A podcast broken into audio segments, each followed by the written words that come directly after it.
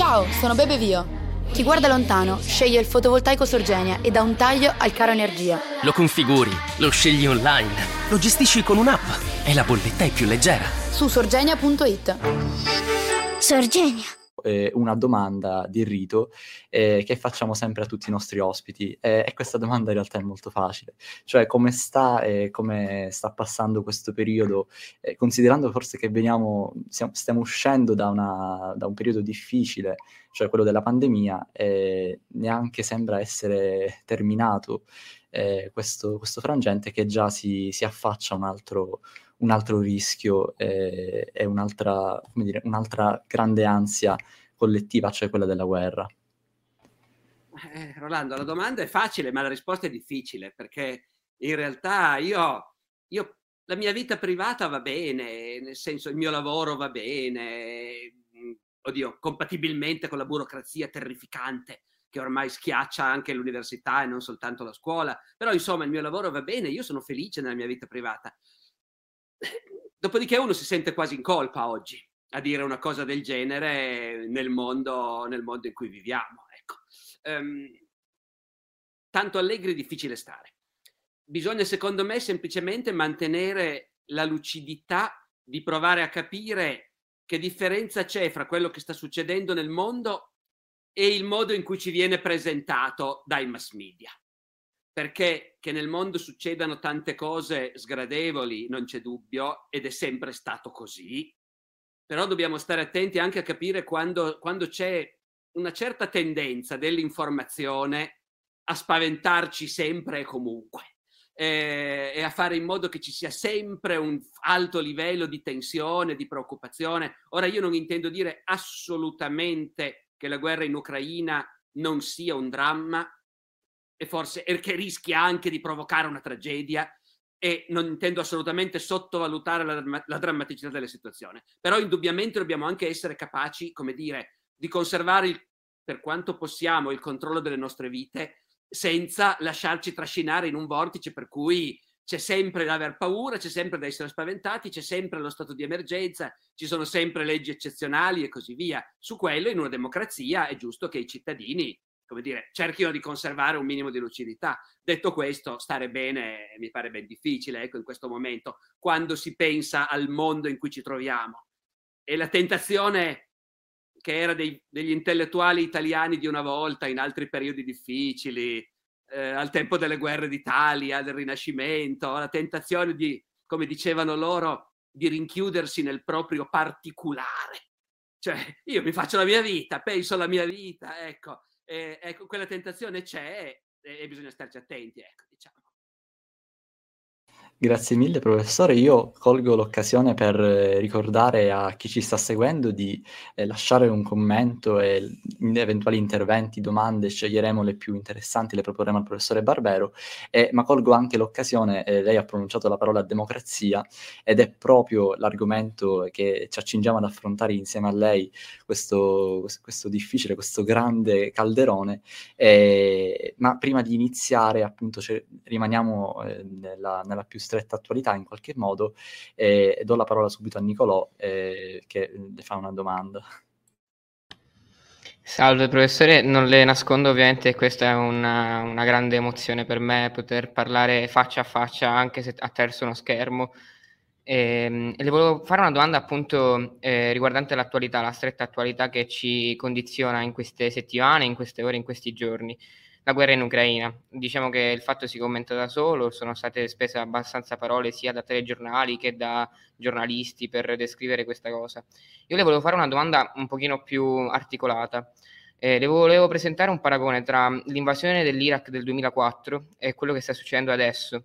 Devo chiedere, secondo il suo parere, perché in questo momento si stia appunto da, par- da parte della Nato, da parte dell'Unione Europea, ci sia una così tanta preoccupazione in questo momento ehm, eh, per la situazione in Ucraina e invece per l'Iraq eh, nel 2004 non c'è stata una situazione del genere. Allora, mettiamola così. Eh, noi dobbiamo avere ben chiaro che il mondo non è fatto di paesi tutti buoni, tutti amici che desiderano la pace, il dialogo e l'amicizia e poi ogni tanto viene fuori un paese malvagio che invece non vuole queste cose. Il mondo è fatto di paesi che hanno i loro interessi, che sono divisi in schieramenti, in alleanze contrapposte, che identificano dei nemici. Una grande cosa è che dal 1945 a oggi c'è stato un certo consenso nel mondo sul fatto che anche se hai dei nemici non scateni una nuova guerra mondiale per, per schiantarli, ecco. E, e questo fa una bella differenza rispetto alla prima metà del Novecento.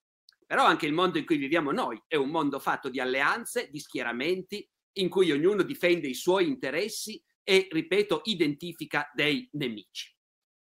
Allora, prima, e, e, noi, i paesi, l'Italia, come la maggior parte dei paesi europei, fa parte di una grande alleanza internazionale che per carità la Nato è un'alleanza di paesi che al loro interno sono paesi democratici con una dialettica democratica e così via e, e questo ha sempre garantito ai governi dei nostri paesi un certo senso di superiorità verso i nemici di turno che invece magari non hanno per niente gli stessi ideali o gli stessi livelli di democrazia. Ecco. Però comunque anche con tutto questo la Nato non è lo schieramento dei buoni contro i cattivi, è uno schieramento di paesi che legittimamente hanno i loro interessi e che di tanto in tanto identificano dei pericoli o dei nemici. Allora è chiaro che fra l'identificare l'Iraq di Saddam Hussein come un nemico e l'identificare la Russia come un nemico c'è una bella differenza perché l'Iraq di Saddam Hussein è un paese che tu, quando decidi di farlo, come ha deciso di farlo a un certo punto gli Stati Uniti e la Nato, puoi invadere, sconfiggere con la massima facilità, senza subire praticamente conseguenze, e quindi elimini quel nemico dallo scenario. La Russia non è la stessa cosa. La Russia è un paese con mille difficoltà, con mille problemi, con mille forme di arretratezza, ma al tempo stesso è un colossale paese con una grande potenza militare, fra l'altro, e con la bomba atomica. Ecco, io ho risposto molto specificamente alla specifica domanda, Niccolò, cioè perché c'è tanta più preoccupazione e allarme nel momento in cui il rischio è quello di una guerra con la Russia, che poi io spero veramente che questo rischio non ci sia, che nessuno ci pensi neanche lontanamente nei nostri paesi occidentali a una guerra con la Russia. Però è chiaro che se il rischio fosse quello, è una bella differenza rispetto al fare la guerra all'Iraq o, o alla Serbia. Ecco. Grazie mille. Quando, quando chi mi ha fatto una domanda ha la sensazione che in realtà io non ho risposto, che voleva dire qualcos'altro, che vorrebbe approfondire di più, eh, avete il diritto di, di, dirlo. Allora io forse accoglier- cioè, coglierei la palla al balzo. Come risposta. Eh, coglierei la palla al balzo e sulla stessa mh, falsa riga le farei un'altra domanda. Io, forse lei ha inteso dal punto di vista dell'aggressore. Io intendevo proprio dal punto di vista della nazione che è stata aggredita, cioè che differenza c'è tra i civili del, eh, iracheni del 2004 che sono scappati alla guerra, che sono stati appunto profughi di guerra, e gli ucraini che adesso sono ovviamente accolti ehm, eh, con, tutte, dico con tutte le cure, ma sicuramente in maniera molto diversa da, quel, da quello che è successo. Nicolò, questa sua è, dom- è, una domanda che, come vi hanno sicuramente insegnato al liceo, si chiama domanda retorica, eh, perché chi eh. ha fatto bene, non è, non è mica una sgridata, eh, però è per dire, sappiamo tutti e due che la sua domanda presuppone una risposta, e questa risposta è che umanamente, certo, certo che in un mondo ideale in cui contassero davvero soltanto l'umanità, i diritti umani, eccetera, non si capisce che differenza ci sia fra un profugo ucraino e un profugo iracheno.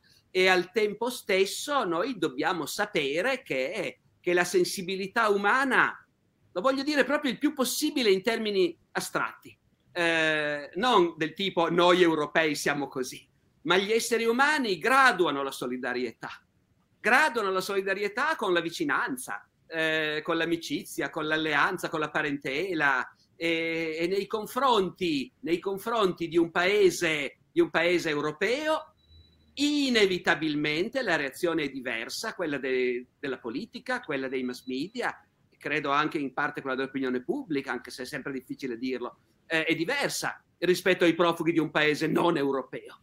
Rispetto ai profughi di un paese cristiano, la reazione è diversa rispetto ai profughi di un paese a maggioranza musulmana. Un paese vicino contro un paese lontano. Per di più, un paese che nella nostra visione, quando dico nostra intendo dire quella dei mass media che noi ascoltiamo tutti i giorni, è un paese innocente, eh, aggredito, mentre l'Iraq, eh, benché la Nato lo abbia aggredito, però era un paese che era visto come un paese malvagio, come un paese guidato da un dittatore, come un paese che in passato aveva lui aggredito, e questo è verissimo, altri paesi e così via. E quindi è, come dire, certo che è sgradevole constatare che questo, ci sono due pesi e due misure, però fa parte della natura delle cose, purtroppo. Grazie, io volevo, volevo semplicemente, per un appunto mio personale, molto personale, ehm, trasferirmi forse un secolo addietro e parlare di un grande scrittore che ehm, so, avendola ascoltata molte volte, eh, lei conosce bene, che è Bulgakov, che nasce appunto a Kiev da una famiglia russa, quindi diciamo che si può ricollegare molto facilmente a quello che sta succedendo in questo momento. Io volevo chiederle, essendo Bulgakov eh, in origine un, me- un medico, eh, come vedrebbe una situazione del genere, essendo anche diciamo a metà tra le due nazioni, vedendo un'invasione, vedendo la sua città distrutta in questo momento. Beh, Bulgakov, eh, credo che si dica Bulgakov, eh, però gli accenti russi no. sono intero, quindi può, noi italiani lo possiamo dire come ci pare e senza preoccuparcene troppo. Eh, beh, come dire, lui ha attraversato tragedie che sono state ben più terribili di quanto non sia finora. Voi capite, bisogna sempre stare molto attenti a non farsi fraintendere, eh? molto più terribile di quanto non sia stata finora la tragedia della guerra attuale in Ucraina. Eh, Bulgakov è vissuto attraverso la guerra mondiale, la prima guerra mondiale, attraverso la rivoluzione d'ottobre, la guerra civile e la carestia in Russia, e poi lo stalinismo e la grande carestia dei primi anni 30 in Ucraina e le repressioni staliniane. Bulgakov ha, ha vissuto una vita che diciamo, finora per noi era inimmaginabile come vivessero, come potessero vivere la propria vita, eh, lavorare, mettere su famiglia, innamorarsi, scrivere. Le persone che sono vissute attraverso i primi 50 anni del Novecento, ecco. Eh, un'epoca grandiosa da certi punti di vista, ma terrificante da altri punti di vista, eppure loro vivevano. Ora, quello che posso dire è che Bulgakov è riuscito a vivere nell'Unione Sovietica comunista e stalinista e a scrivere opere in cui metteva in campo la guerra civile e l'altro partito, i nemici. Bulgakov ha scritto un'opera teatrale, poi è diventata un romanzo, I giorni dei Turbin, il romanzo sentito dalla Guardia Bianca, in cui, i cui protagonisti sono ufficiali zaristi che stanno dalla parte dei bianchi durante la guerra civile in Russia. E è riuscito a scrivere questo stando nella Russia stalinista, è riuscito a far mettere in scena quest'opera, far pubblicare questo romanzo, che non è una satira o una parodia in cui prende per il culo i bianchi, come si diceva allora, cioè i nemici, ma al contrario, ha una capacità incredibile di entrare nella loro testa. Tra l'altro c'è un bellissimo film russo che si trova eh, su YouTube, purtroppo in russo, però se uno ha il libro sotto mano magari potrebbe seguirlo, i russi sono bravissimi a fare queste cose, eh, come ce n'è uno bellissimo del maestro e Margherita, c'è anche un bellissimo film della Guardia Bianca, I giorni dei Turpin, ripeto, si intitola, ecco, in cui si vede, quindi allora uno che è riuscito a fare questo, lui probabilmente di suo non era, non era comunista, non stava con i rossi, la sua famiglia stava piuttosto con i bianchi, però lui poi è stato uno scrittore sovietico, è vissuto nell'Unione Sovietica ed è riuscito in quella dittatura a far passare un ragionamento e una riflessione su, su chi stava dall'altra parte, sulle ragioni o almeno sulla mentalità di chi stava dall'altra parte. Io credo che se oggi ci fosse una voce come la sua, capace di vedere nella tragedia le ragioni di chi sta da entrambe le parti, ecco, manca una voce così. Credo che manchi in Russia, credo che manchi in Ucraina, certamente manca, mi sembra, anche, anche da noi. Grazie mille, grazie mille. È stato molto esaustivo da questo punto di vista, anche perché da quando lei ne ha parlato in un suo discorso del maestro e Margherita soprattutto, io mi sono innamorato di questo scrittore e di questo libro. Quindi la vorrei ringraziare anche per questo. Grazie a lei invece. Io invece porto un po' il discorso sul tema centrale del nostro dibattito di oggi, cioè la genesi della democrazia e un po' il suo evolversi nel tempo. E partiamo proprio direttamente, avevamo selezionato un piccolo estratto del discorso di Pericle per partire appunto dalla nascita della democrazia ad Atene. Quindi Pericle scrive, qui ad Atene noi facciamo così, Qui il nostro governo favorisce i molti invece dei pochi e per questo viene chiamato democrazia. Poi ancora, qui ad Atene noi facciamo così. Un uomo che non si interessa allo Stato noi non lo consideriamo innocuo ma inutile. Quindi possiamo dire che la democrazia nasce davvero ad Atene. Quindi quali sono realmente i presupposti di una democrazia reale, di fatto e non soltanto formale? La democrazia ateniese in un certo senso possiamo considerarla realmente l'antenata delle nostre democrazie oppure è soltanto simile di nome e di fatto effettivamente ha perso un po' la sua essenza antica? Io direi questo, io direi che noi abbiamo un linguaggio per descrivere i sistemi politici che è in realtà povero, ecco nel senso che abbiamo, meno, abbiamo poche parole mentre i sistemi politici conoscono tante sfumature. E proprio il caso della democrazia, secondo me, rispecchia questa situazione. Nel senso che, in termini molto generali, qualunque sistema che chiama se stesso democrazia si presenta come un sistema che vuole coinvolgere la gente nelle decisioni, nella vita politica e non farle prendere da pochi al chiuso e al segreto. Ecco. Dopodiché però, nel, storicamente, la democrazia si è manifestata in forme così diverse che noi dobbiamo stare attenti, noi che usiamo sempre la stessa parola per definirle, dobbiamo stare attenti a non dimenticarci che in realtà non sono sempre la stessa cosa. La democrazia ad Atene, ma non devo essere io a venirvelo a dire, lo sapete benissimo, e tuttavia diciamolo lo stesso. La democrazia ad Atene è una democrazia che si realizza in una città di 100.000 abitanti forse, eh, dove i maschi sono la metà, i maschi adulti ancora la metà, i maschi adulti liberi ancora la metà, dove si può pensare che quando c'è da decidere qualcosa, vabbè, domani mattina ci troviamo tutti sulla collina della Price, chi c'è c'è, e lì si, si parla e poi si vota. E, e, tutti battono i piedi e gridano: Sì, sì, sì, facciamo la guerra contro Sparta. C'è la maggioranza, c'è la maggioranza, facciamo la guerra. E ognuno torna a casa sentendo che ha partecipato personalmente alla decisione. Ok? La democrazia ateniese è questo. E non si basa naturalmente sull'idea che in questo modo si prendono le decisioni migliori, le decisioni più sagge.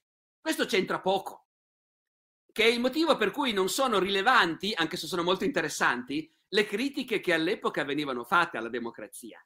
All'epoca era pieno di gente che diceva e scriveva che la democrazia fa schifo, che la democrazia è un sistema sbagliatissimo.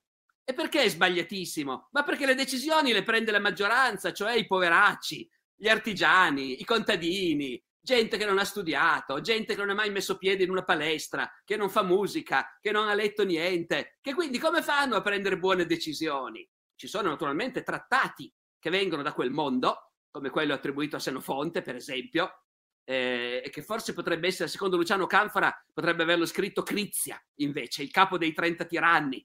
Eh, in ogni caso, un, ci sono opere che proprio dicono queste cose. Dicono ragazzi, guardate che la democrazia è un sistema che fa schifo, perché voi in assemblea con una massa di gente che urla prendete decisioni sbagliate. È molto meglio che le decisioni le prendano i pochi, che sono anche i migliori. Perché i pochi sono quelli che non devono lavorare per vivere, che hanno tempo di leggere, di informarsi, di studiare, di fare sport e così via. I migliori, belli e buoni, no? Caloi cagazzoi. E allora, perché questa critica in realtà non coglie il punto centrale? Il punto centrale è che nella democrazia di Atene, come dice chiaramente Pericle, non è che conta tanto il fatto che le decisioni si prendono tutte insieme, ma che si prendono le decisioni che la gente vuole e che vanno a favore della maggioranza. Paghiamo la giornata di lavoro a quelli che invece di lavorare vengono all'assemblea. Sì, gli paghiamo la giornata di lavoro. È chiaro che i nemici della democrazia si mettono le mani nei capelli. I poveri ah, li, li incoraggiamo addirittura a non lavorare e lo Stato li mantiene? Il reddito di cittadinanza? Eh, ecco, eh, qualcuno protesta. In realtà quindi la democrazia antica è concepita come un sistema in cui, primo, tutti hanno la sensazione di partecipare alle decisioni, quindi hanno la sensazione di appartenere a una comunità politica, una comunità in cui io conto qualcosa, in cui ci sono anch'io e che difende i miei interessi. È perfetta? No, ha mille difetti. Prende decisioni sbagliatissime, tutti i momenti. Eh, Atene democratica è una potenza imperialista che, come dire, sottomette, stermina in certi casi, pensiamo al caso di me, no, ecco, tutte cose che sapete. Certo, però al suo interno il sistema è quello. La democrazia nostra di oggi non è esattamente la stessa cosa e non potrebbe esserlo.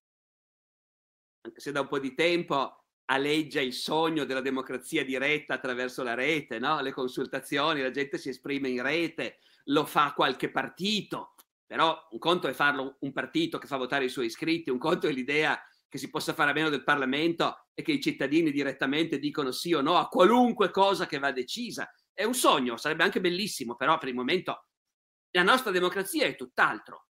Noi abbiamo un sistema di tutele per cui noi mandiamo dei rappresentanti a discutere le leggi, a votarle e così via. E allora allora il rischio però è che noi ci sentiamo personalmente meno coinvolti. Il rischio, specialmente, specialmente se i partiti si assomigliano un po' tutti, specialmente se i politici diventano un po' una casta, come molti li accusano di essere, lontana dalla gente comune, specialmente se il Parlamento di fatto ratifica soltanto decisioni che vengono prese altrove, a Bruxelles o a Palazzo Chigi. Ecco, allora, ci sono tanti fattori che possono creare un rischio. Il rischio che nella democrazia come la conosciamo noi, quell'elemento per cui uno dice il mio parere conta, vengo ascoltato, le decisioni vengono prese pensando ai miei interessi, ecco, quella, sensazio- quella, quella convinzione lì a me sembra che rischi di venire un pochino meno nelle nostre democrazie. E Tant'è vero che poi in fondo quando riflettiamo alla differenza fra una democrazia e una dittatura, anche nel dibattito pubblico, non è che nel dibattito pubblico si dica, e eh beh, in democrazia sei tu che decidi e invece, e invece nelle dittature è il governo che decide le cose. A me non sembra che sia questo. A me sembra che si dica, le dittature sono paesi dove non sei libero di esprimerti, dove se dici delle cose che spiacciono al governo ti arrestano dove le manifestazioni in piazza vengono represse e la polizia picchia la gente per la strada, eh, dove chi non è d'accordo con il governo sparisce. Quelli sono le dittature, invece da noi in democrazia puoi dire quello che vuoi, puoi scrivere quello che vuoi, puoi manifestare e nessuno ti dice niente.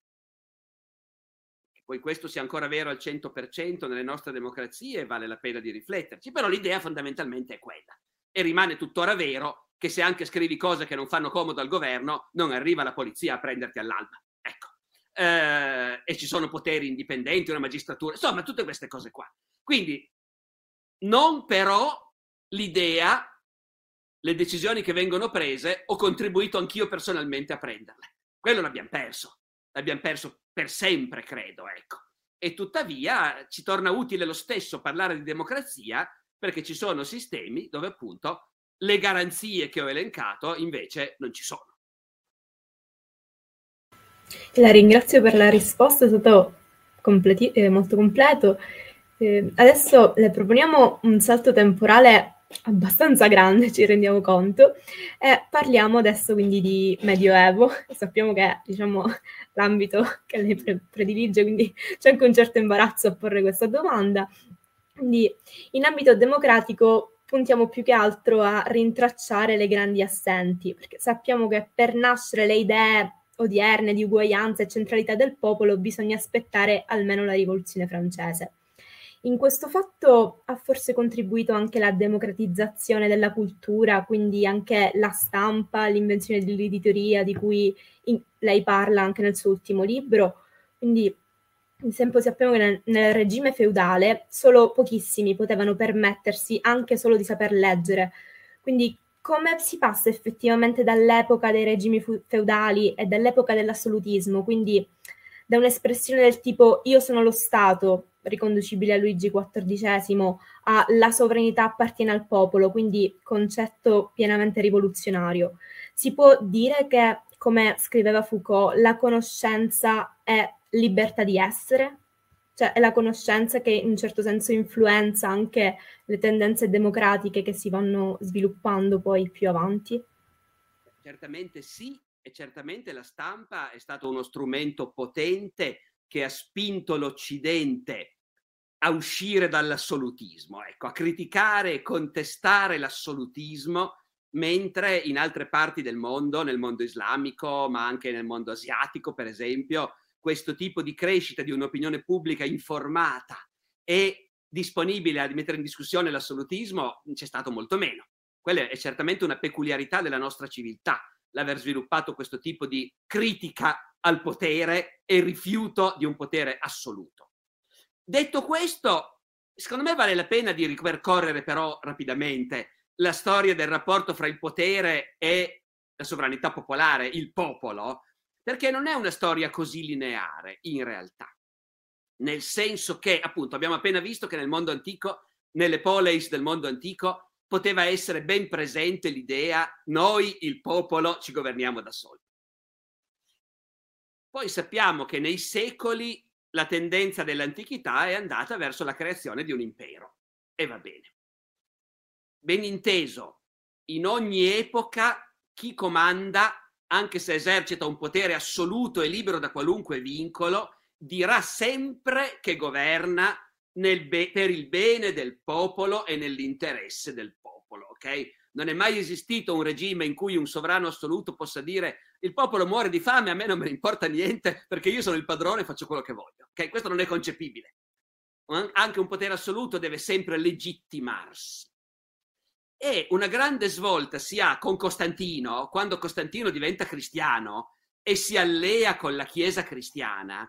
In quel momento nasce un sistema che è destinato a durare per 1500 anni, cioè fino a ieri, in cui chi comanda dice al popolo, io vi governo nel vostro interesse, per il bene collettivo, e voi dovete ubbidirmi e stare tranquilli, perché se io sono sul trono, vuol dire che è Dio che vuole che sia io a governare.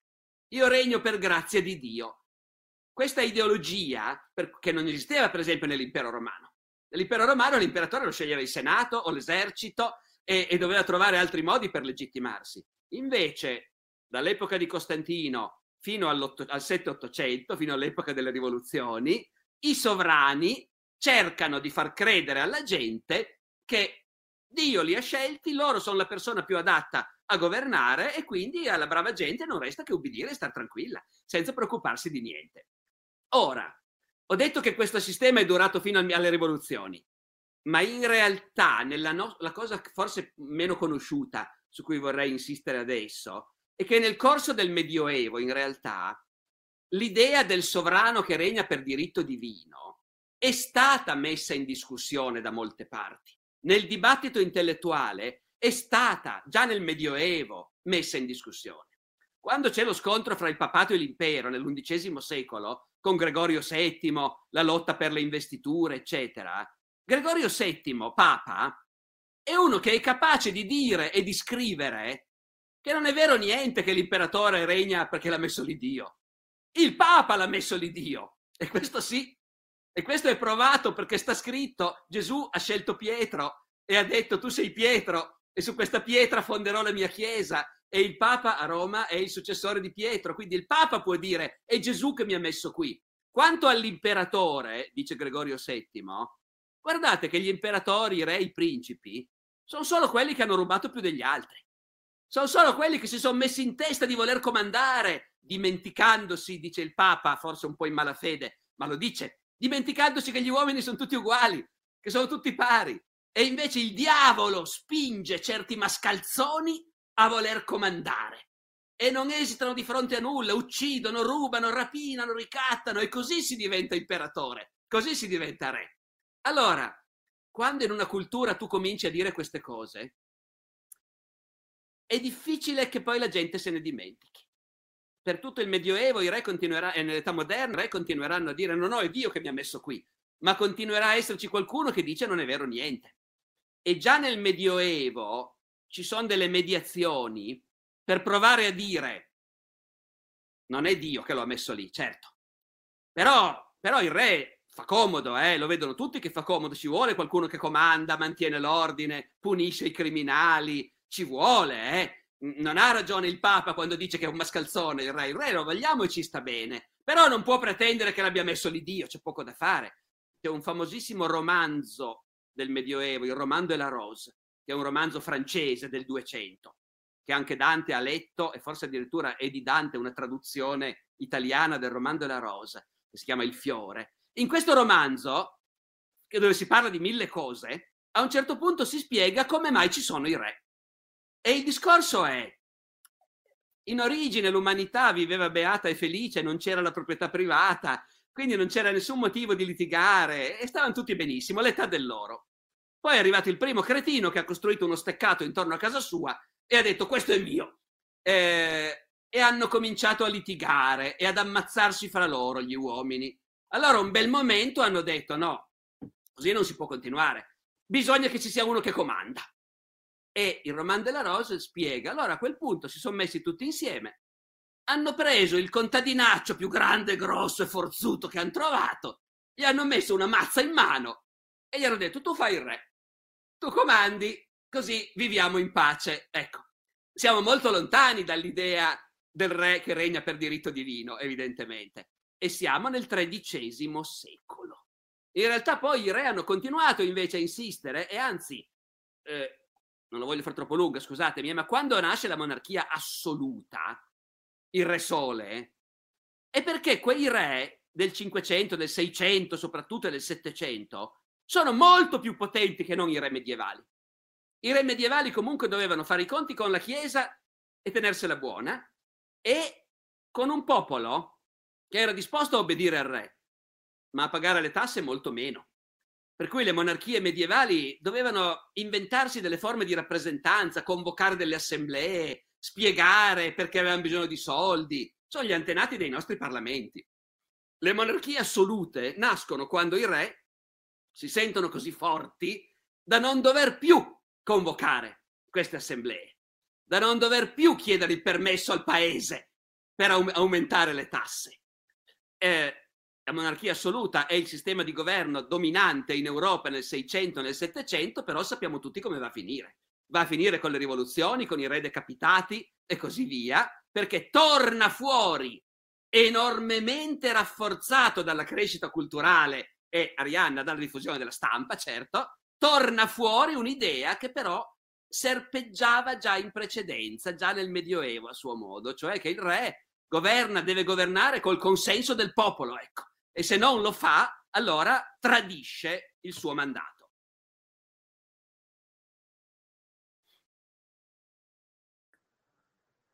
Buonasera professore, Buonasera. mi sa che tocca parlare a me, eh, faccio parte del continente del Cannizzare, vorrei spostare l'attenzione sul tema dell'educazione alla vita democratica.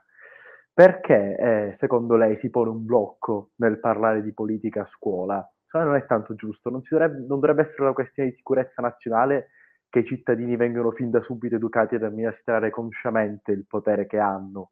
Eh, è quasi ironico pensare, e questo me l'ha spiegato lei in un suo intervento, che gli studenti viennesi più di un secolo e mezzo fa fecero dimettere il potente Metternich, un pilastro eh, della politica dell'impero asburgico, e adesso gli studenti di uno Stato democratico sembrano reati dalla vita vera eh, democratica dello Stato. E poi anche Rolando voleva aggiungere...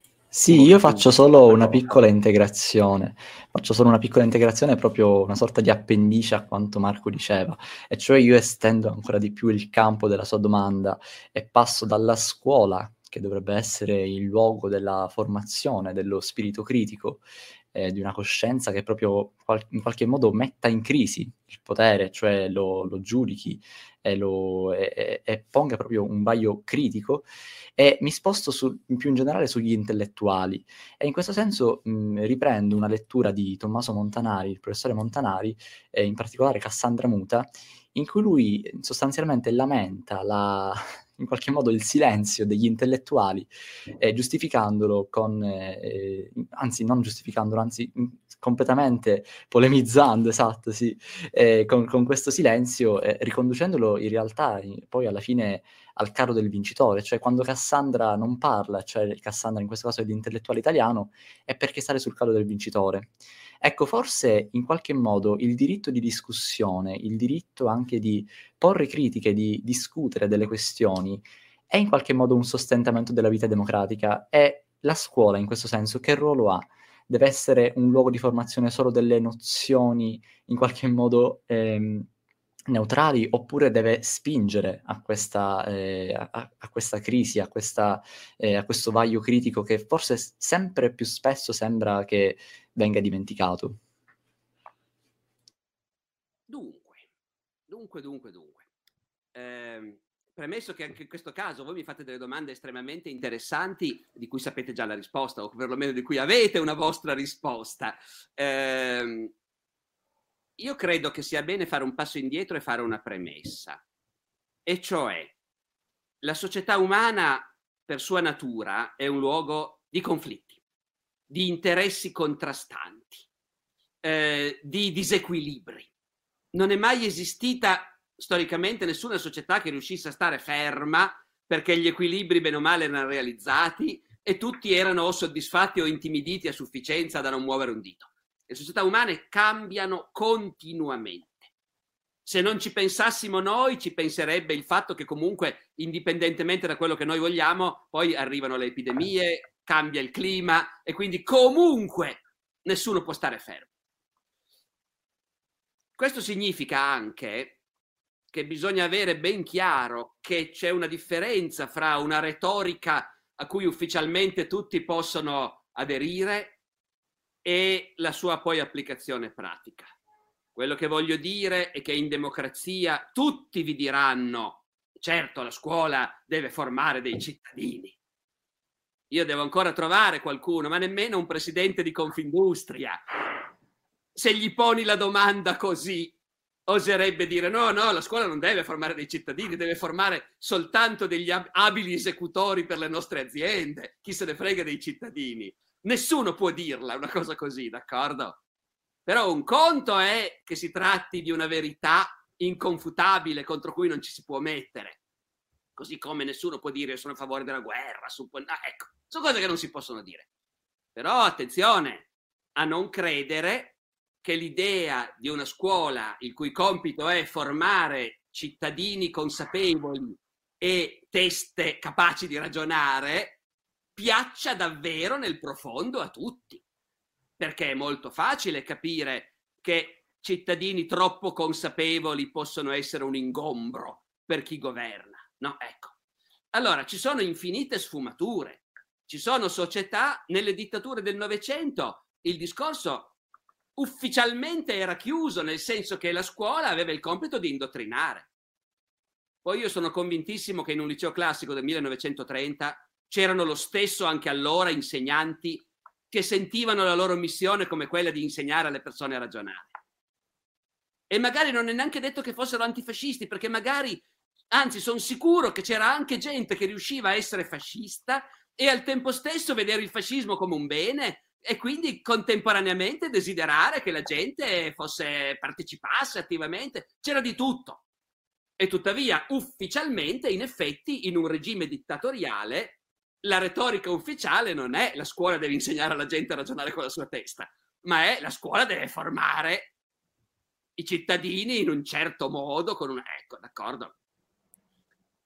E poi c'è la realtà dei paesi democratici dove cozzano fra loro e devono costruire un faticoso equilibrio che è sempre in pericolo, l'ideale della scuola che apre le teste, che insegna a ragionare, il bisogno della scuola che insegna a lavorare e che ti prepara per il mercato del lavoro. E a seconda delle epoche, queste retoriche diverse prevalgono.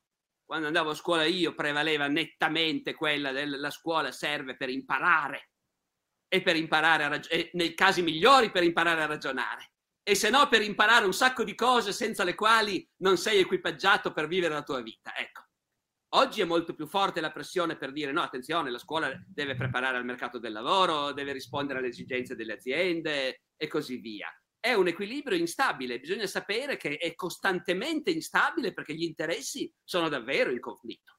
E quindi chi pensa che la scuola deve innanzitutto insegnare a ragionare con la propria testa, deve sapere che è una cosa che se la dici in pubblico tutti ti diranno ma certo che è così, eh, ci mancherebbe. Eh, e poi di fatto ci, sono, ci possono essere pressioni che vogliono svuotare questa cosa, magari anche inconsapevolmente, eh, perché io sono convinto che c'è nel mondo delle classi dirigenti e dell'impresa anche proprio una incomprensione del fatto che è utile alla società che la gente sappia pensare, al limite che è utile alla società che ci siano alcuni che hanno studiato il greco antico. Ecco. Ehm, tanta gente in perfetta buona fede non sa a che cosa serve tutto questo. Ecco. Quindi, semplicemente, il problema va visto, per quanto riguarda la scuola, in questa prospettiva di interessi contrastanti e equilibri in continuo spostamento. E le lotte che si fanno bisogna farle essendo consapevoli di questo, diciamo, ecco, secondo me. Sugli intellettuali è un discorso più generale, perché che cosa voglia dire gli intellettuali non è così chiaro. Nel Novecento si è creata questa categoria col, con un sistema di mass media in cui era chiaro che c'era una ristretta elite di persone molto preparate intellettualmente, culturalmente, che potevano influenzare molto fortemente un dibattito pubblico. Nell'era di internet, nell'era dei social media è molto meno ovvio, già a monte, è molto meno ovvio che un'elite di intellettuali abbia lo stesso peso che inevitabilmente aveva invece nelle società del Novecento. Già questa è una cosa che bisogna, che bisogna considerare. Se poi il discorso di Tommaso Montanari è io vedo delle cose sgradevoli nella nostra epoca, nella nostra società, nella nostra democrazia e vorrei che ci fossero più, più colleghi, più studiosi, più professori universitari che parlano, che mettono l'accento su questi problemi, e beh, ha ragione, eh, ha ragione, però teniamo anche conto appunto che ogni epoca ha il suo spirito del tempo. Finora nella nostra epoca lo spirito del tempo è stato se ti fai i fatti tuoi starai benissimo, hai mille possibilità di prosperare, aver successo e così via.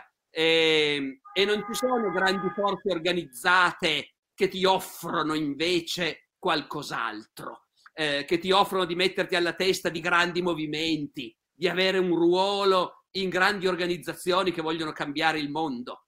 Siamo in un mondo, questa è una cosa ovvia, eh, società atomizzata in cui ognuno è solo, tanto più quando sei uscito dalla scuola e non hai più quel mondo della scuola intorno a te, i compagni, tutti quanti nella stessa... Ecco, poi dopo, dopo è molto più difficile sentirsi parte di qualche cosa.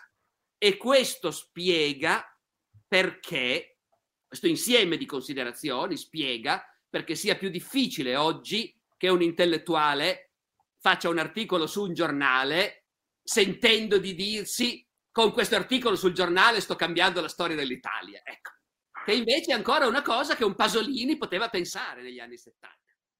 Per Luca il commercialista, Giulio l'architetto e Paola che ha un ristorante, approfittate del voucher governativo per passare alla fibra di Team e risparmiare fino a 2500 euro. Corri anche tu nei negozi Team, chiama il 191 o contatta il tuo agente di fiducia. Offerta per nuovi e già clienti con partita IVA, soggetta a condizioni di adesione e a limitazioni tecniche e geografiche. Per costi, condizioni e copertura vai su teambusiness.it. Hai saputo che è uscito il voucher connettività per le partite IVA? Sì, ma tanto non riuscirò a ottenerlo, è tutto complesso. Invece con Vodafone Business è facile. Facile? Sì, con il bonus fibra puoi ottenere fino a 2500 euro complessivi. 2500 euro? Sì, e hai lo sconto mensile in bolletta. Mensile? Sì, vai subito nei negozi Vodafone, chiama il 180 o contatta il tuo agente di fiducia. Fondi erogati dal governo italiano subordinati a requisiti e disponibilità fondi.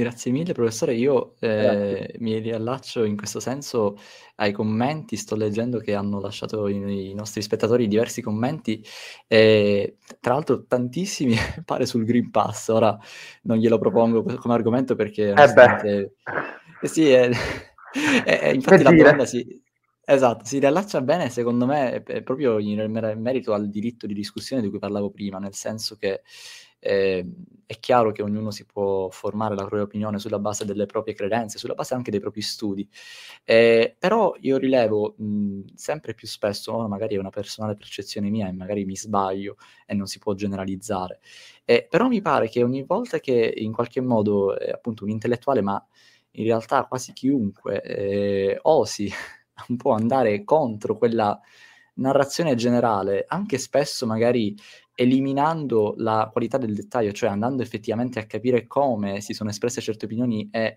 e, e se sono effettivamente opinioni o sono semplicemente dei dubbi, delle domande. In questo senso mi riferisco per esempio a molti casi che l'hanno coinvolta, per esempio quell'affermazione sulle donne che è stata, diciamo, le ha causato un, una tormenta enorme di commenti, eccetera, o appunto di Green Pass, eccetera Ecco, sembra che stiamo forse perdendo un po' l'abitudine anche a, forse anche semplicemente metterci un po' alla prova noi stessi, a fare un po' di autocritica. E quindi superiamo questo argomento del Green Pass perché, diciamo, secondo me è ampiamente superato. E invece volevo mh, porre l'accento su un altro argomento a me caro e stavolta questo è forse un argomento, una domanda che effettivamente sì, qui io ho la mia risposta ben fondata e gliela pongo per sapere cosa ne pensa. E mi riferisco in questo senso all'eguaglianza democratica. Poco fa abbiamo parlato di rivoluzione francese, di, di costruzione della democrazia, di questa parola che appunto, come lei ben spiegava, è in realtà un contenitore molto più ampio e sono un po' quelle categorie che in realtà non possono andare bene per tutto perché appunto poi andando nel dettaglio si nota come sono ben de- diversificate e, e, e, ci sono delle differenze anche enormi. Ecco, però se intendiamo le, l'eguaglianza democratica un po' in senso contemporaneo, ecco, quindi eh, la democrazia sostanzialmente che viene fuori anche dalla nostra Costituzione italiana, quella rivoluzione promessa di cui si parla. Ecco, l'eguaglianza democratica si può fondare solamente sulle libertà civili? Perché eh, io mi faccio riferimento in questo senso in modo anche abbastanza autoreferenziale a un saggio eh, di un professore dell'Umberto eh, degli anni 60, a me molto caro, che spesso cito in questa radio, cioè Franco Salvo. Eh, in un manuale di educazione civica, anche ante litteram, visto che ancora la materia non era stata in qualche modo codificata per legge, lui parla di libertà di e libertà da.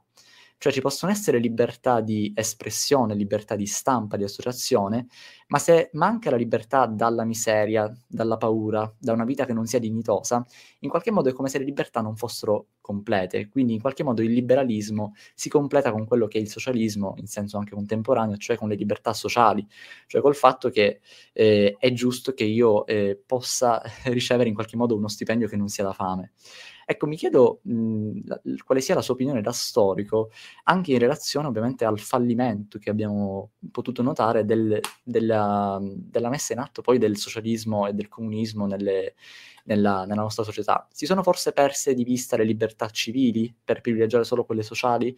C'è un modo, c'è una sfida per il ventunesimo secolo che prova ad, a superare il capitalismo, perché se notiamo ovviamente che il capitalismo attualmente è l'unica forma economica che funziona, magari tendiamo anche a credere che siccome quella che c'è attualmente è quella giusta.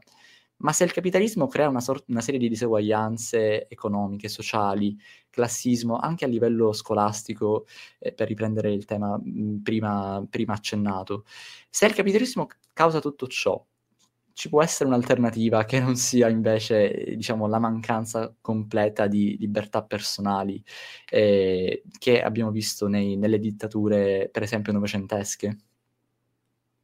Allora, eh, io direi che in questo modo, mh, mm, parlando di questo, ci ricolleghiamo anche a cose che ho già accennato in qualche misura prima, e cioè il fatto che esistono infinite varianti e sfumature di sistemi politici.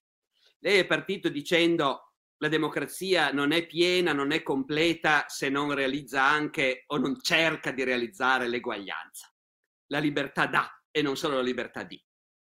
Io sono d'accordo, nel senso che io personalmente la penso così, e cioè mi piace di più un sistema in cui accanto alle libertà formali di partecipazione politica, di espressione e così via, ci sia anche una forte spinta al riequilibrio, alla ridistribuzione, all'eguaglianza.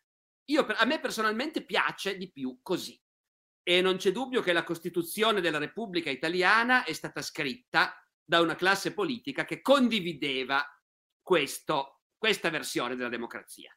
Tutti bene o male la condividevano, anche se chi in senso più rivoluzionario e chi in senso più conservatore. Ma la nostra Costituzione riflette questo. Naturalmente bisogna avere il coraggio di dire ci può essere, benissimo, c'è chi ha una concezione diversa della democrazia. Un, eh, come dire, in America, per esempio, negli Stati Uniti d'America, io credo che la maggioranza della gente, e certamente praticamente tutta la classe dirigente, ama sinceramente la democrazia nel senso di la libertà di espressione, di parola, di partecipazione politica, le elezioni e tutto questo, e ritiene che non ci sia nessun bisogno di aggiungere l'eguaglianza. D'accordo? Ecco. E sono dal loro punto di vista perfettamente in buona fede. Io potrei aggiungere i, ricchi hanno ragione perché fanno il loro interesse. I poveri, quando si fanno abbindolare da questa versione di democrazia, non si rendono conto che si fanno abbindolare per l'appunto. Ma di nuovo, è il mio punto di vista e a me sta anche bene accettare che ci può essere chi invece ritiene, per mille motivi, che è preferibile che il discorso dell'eguaglianza non c'entri, non venga tirato in ballo. Semplicemente mi sento di dire a me invece piace di più. D'accordo? Ecco. Eh, dopodiché, dopodiché, appunto, le alternative in campo, lei ha citato quelle più spettacolari, cioè il capitalismo vittorioso di oggi che domina il mondo e il socialismo reale che ha fatto fallimento e, che dove è sopravvissuto come in Cina si è in realtà trasformato e diventato un nuovo tipo di capitalismo. E va bene. Non ha citato l'alternativa meno spettacolare e che esiste ancora in qualche misura ma che è sotto attacco e che è stata in realtà davvero un po' la quadratura del cerchio, cioè la socialdemocrazia. Eh, storicamente l'Europa dal 1945 fino agli anni 80 è vissuta in un sistema che oggi non può non farci invidia, perché ha conservato pienamente la democrazia liberale con tutte le sue forme, che invece il socialismo reale aveva cancellato o ristretto fortemente o ridotto a parodia, d'accordo, parlamenti, elezioni, partiti, per carità, i partiti c'erano anche in Germania Est, c'era mica solo il Partito Comunista, c'erano quattro altri partiti, ognuno aveva la sua percentuale di deputati fissa, ecco, ma appunto una parodia in realtà. L'Occidente europeo, non gli Stati Uniti, eh, anche gli Stati Uniti in parte, ma soprattutto l'Europa occidentale aveva realizzato un sistema in cui si conservavano i valori della democrazia liberale eh, e al tempo stesso c'era una forte spinta alla ridistribuzione alla mobilità sociale, agli interventi a favore dei, dei, dei ceti svantaggiati. Eh, tutto questo ovviamente senza fare di quell'epoca un ideale, eh? Eh, era un'epoca in cui non c'era nessuna coscienza ecologica, per esempio, eh, era un'epoca in cui comunque corruzione nelle classi dirigenti era altrettanto diffusa, anzi forse perfino di più eh, che non oggi. Ecco, la malafede era largamente diffusa anche fra chi si riempiva la bocca parlando di democrazia e c'erano rischi di colpo di Stato fascista, eh, per carità. E tuttavia, visto oggi, è impossibile non dire che per un po' di tempo, ecco, due generazioni di europei sono vissuti in un sistema che sembrava davvero essere la quadratura del cerchio. Dopodiché è stato dimostrato, ahimè, quello che dicevo prima, cioè che non si sta mai fermi, che non c'è mai una società che ha raggiunto un livello dove tutto sommato va tutto abbastanza bene e quindi ci fermiamo qui e continuiamo così. Non è mai così, perché c'è sempre chi invece non ci trova il suo interesse e vuole cambiare le cose, c'è sempre l'inaspettato, c'è sempre la casualità, ma soprattutto ci sono sempre i conflitti che appunto per un po' possono essere tenuti sotto controllo e poi esplodono da una parte e dall'altra non ci si accontenta di quello che si ha, se volessi dirlo in modo parodistico, ma diciamolo insomma, ecco, i, i, i minatori inglesi, i minatori inglesi, britannici anzi, non si accontentano di quello che hanno e sono disposti a mettere in ginocchio il paese pur di ottenere di più e dal loro punto di vista hanno perfettamente ragione perché non hanno abbastanza. Ed ecco che nel paese si coagula una maggioranza fatta di borghesi, di piccolo borghesi, di commercianti, di imprenditori, ma anche di operai in parte che non so, e si coagula una maggioranza che vota una signora, la Thatcher, che va al potere col chiaro intento di dire ah, i minatori vogliono di più e invece gli daremo di meno. E li licenzieremo e i sindacati non conteranno più niente e smettiamola con questa storia della ridistribuzione della società e così via. Esiste solo l'individuo, non c'è la società. No, una delle frasi famose della Thatcher. E come dire, quello è l'esempio da manuale di quello che è successo dappertutto. Un equilibrio non è stato raggiunto. Da noi c'è stato il terrorismo, quello nero e quello rosso, che sono due fenomeni molto diversi e che tuttavia entrambi hanno contribuito a rendere impossibile la continuazione, la, la, il raggiungimento di un equilibrio e di fatto poi quel modello, quel modello non ha ancora fatto fallimento in modo totale come il comunismo, ma sappiamo tutti che si sta, sta rischiando di svuotarsi. Nell'esperienza storica che io sappia non c'è niente di paragonabile se non l'Atene di Pericle, ecco, diciamo, ecco. Perché nell'Atene di Pericle se avevi la fortuna di essere un uomo e non una donna, un libero e non uno schiavo, eh, allora a quel punto potevi dire eh, il governo fa i miei interessi, i miei personalmente, e sono io che vado là e voto la legge che mi aiuta, che mi serve. Ecco, ehm, nessun altro modello ha realizzato quel tipo di inclusività, di senso di appartenenza, di senso che effettivamente il sistema è calibrato per cercare di fare gli interessi della maggioranza della gente. Ecco. Eh, cosa ci riserva il futuro? È difficile dirlo, speriamo non il modello cinese, diciamo, ecco, in cui c'è il capitalismo rampante, ognuno può fare quello che vuole, purché sulla app il governo gli abbia dato un buon voto, perché altrimenti, altrimenti sparisce. Ecco, eh. Grazie mille, io le propongo due commenti. Eh, uno è di eh, Pietro Caramanna, si riallaccia a quanto diceva prima. Eh, Pietro dice che alla, allacciandomi alla considerazione del professore, questo modello individualista ritengo poi sia la causa dell'evidente decadenza che vivono i movimenti scolastici e penso sia ben eh, coll- collegato a quanto dicevamo adesso praticamente del neoliberismo sfrenato di questo modello eh, che appunto è tanto più fondato sull'individuo che sulla società. E, e poi c'era eh, una domanda invece di Gianluca Sunzeri che le propongo, eh, si riferisce proprio al suo ambito di studio prediletto e, e le chiedo ovviamente brevemente, senza per questo ovviamente ci sarebbe forse da fare una lexio magistralis, le chiede se c'è stato qualche caso di democrazia, magari qualche mh, mhmm, caso che magari eh, allude un po' alla democrazia, è un precursore della democrazia, e se sì di che tipo? Ma I comuni italiani, comuni italiani nella loro, mhmm, nella loro maturità due, duecentesca sono paragonabili alla democrazia, si possono anche definire democrazie, con le stesse virgolette che dovremmo mettere per la democrazia di Atene, ovviamente, perché anche lì partecipano gli uomini e non le donne, partecipano i cittadini e non gli immigrati, ovvio, quindi grossi limiti. Però l'idea di una comunità in cui la parte, come dire, più visibile e più attiva in pubblico della comunità, i maschi adulti, si sentono di essere non sudditi che obbediscono a un potere con cui al massimo se va proprio bene ci puoi discutere un pochino, ecco, ma comunque poi c'è il potere, ma si sentono parte di un organismo che non solo li rappresenta, ma di cui loro sono proprio parte viva, ecco, beh, i comuni italiani sono stato questo, sono stati questo. I comuni italiani sono stati questo, specialmente quei comuni che sono arrivati ad avere un regime di popolo come quello fiorentino, eh, ovviamente anche lì con limiti enormi, perché i più poveri, cioè se non pagavi le tasse, è, è inutile pensare che tu potessi contare qualche cosa.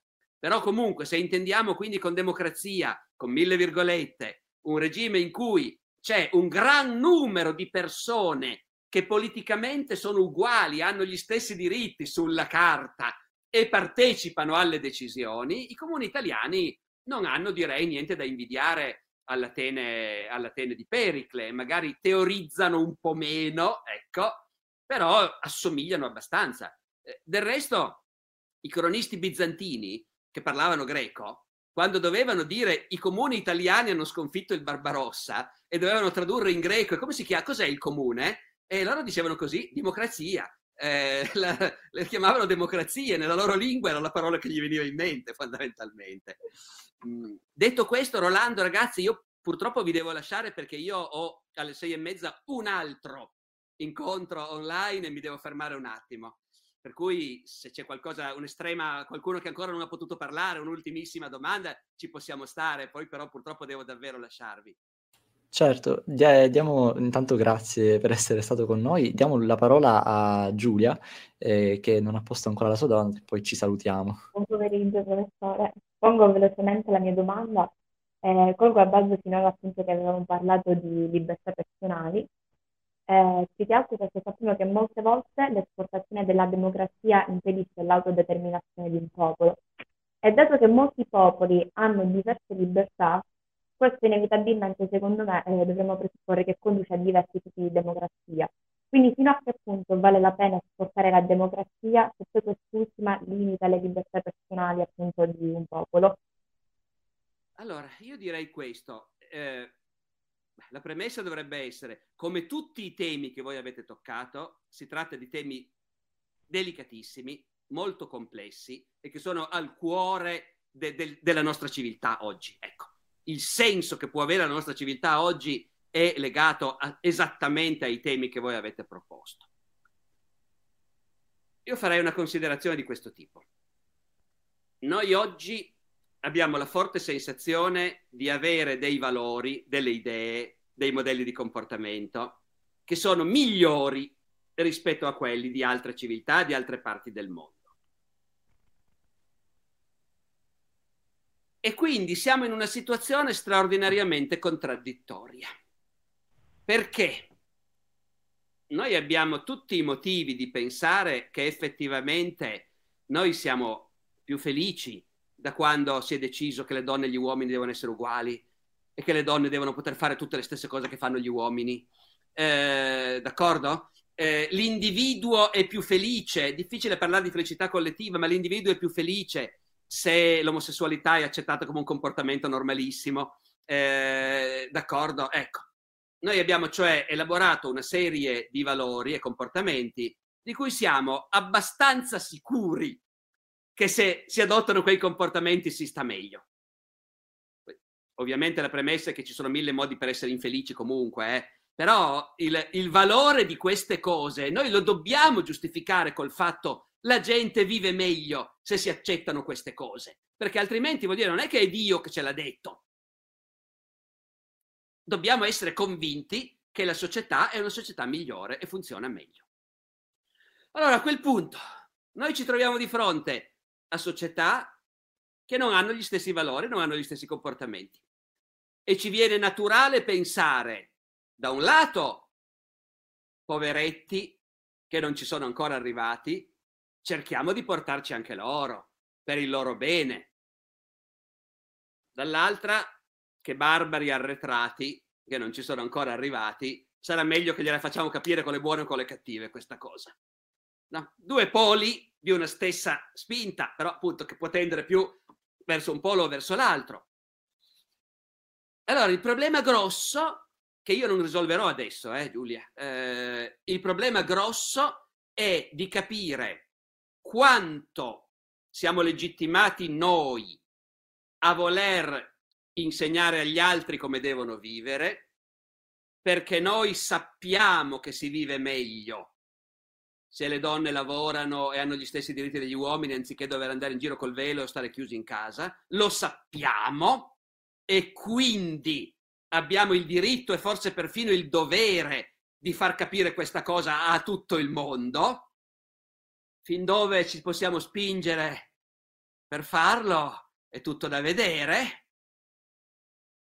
È bene però ricordarci che nell'Ottocento i nostri antenati dicevano la civiltà occidentale è molto migliore rispetto a, queste cose dei negri o dei gialli, che sono popoli barbari e arretrati, non sono neanche cristiani. Poveretti, ma per il loro bene portiamoglielo il cristianesimo e la civiltà. Insegniamo agli indiani d'America a vivere in belle case di mattoni come noi, anziché nelle tende. Ma per il loro bene, mica possiamo lasciarli lì a dare la caccia al bisonte. No, ecco. Oggi noi guardiamo con assoluto rifiuto al colonialismo, alla, agli europei de, dell'Ottocento, ai bianchi dell'Ottocento che credevano di essere gli unici civili, che gli altri fossero tutti selvaggi e che per il loro bene bisognava civilizzarli, ok? È un linguaggio che non usiamo più e che ufficialmente è considerato ripugnante. Le statue dei colonizzatori le buttiamo giù. È bene chiedersi se quando noi diciamo ma il nostro modello è chiaramente molto migliore e quindi costringiamo anche gli altri a seguirlo perché saranno tutti più felici, è bene chiedersi se siamo così diversi da quei nostri antenati che nell'Ottocento parlavano del fardello dell'uomo bianco, cioè il compito che tocca all'uomo bianco di insegnare a tutto il mondo a vivere nel modo migliore. Ecco, mm, siamo quindi anche qui in un equilibrio faticoso, perché questo non vuol dire che noi non dobbiamo più lottare per insegnare, come dire, agli immigrati pakistani che una ragazza può fidanzarsi con chi vuole e, e non con il marito imposto da... Non vuol dire che dobbiamo rinunciare a quello, chiaramente. Però, come capite, dobbiamo essere consapevoli che passo dopo passo si entra in dei territori difficili e contraddittori quando ci si mette in questa prospettiva. Ecco. Grazie Bene, mille. Grazie per la risposta. Grazie mille professore, noi adesso la, la salutiamo, la ringraziamo per aver partecipato alla diretta. Io le, le dico solo un'ultima cosa, questa non è una domanda ma è una specie di ringraziamento, penso di parlare a titolo un po' di tutta la comunità.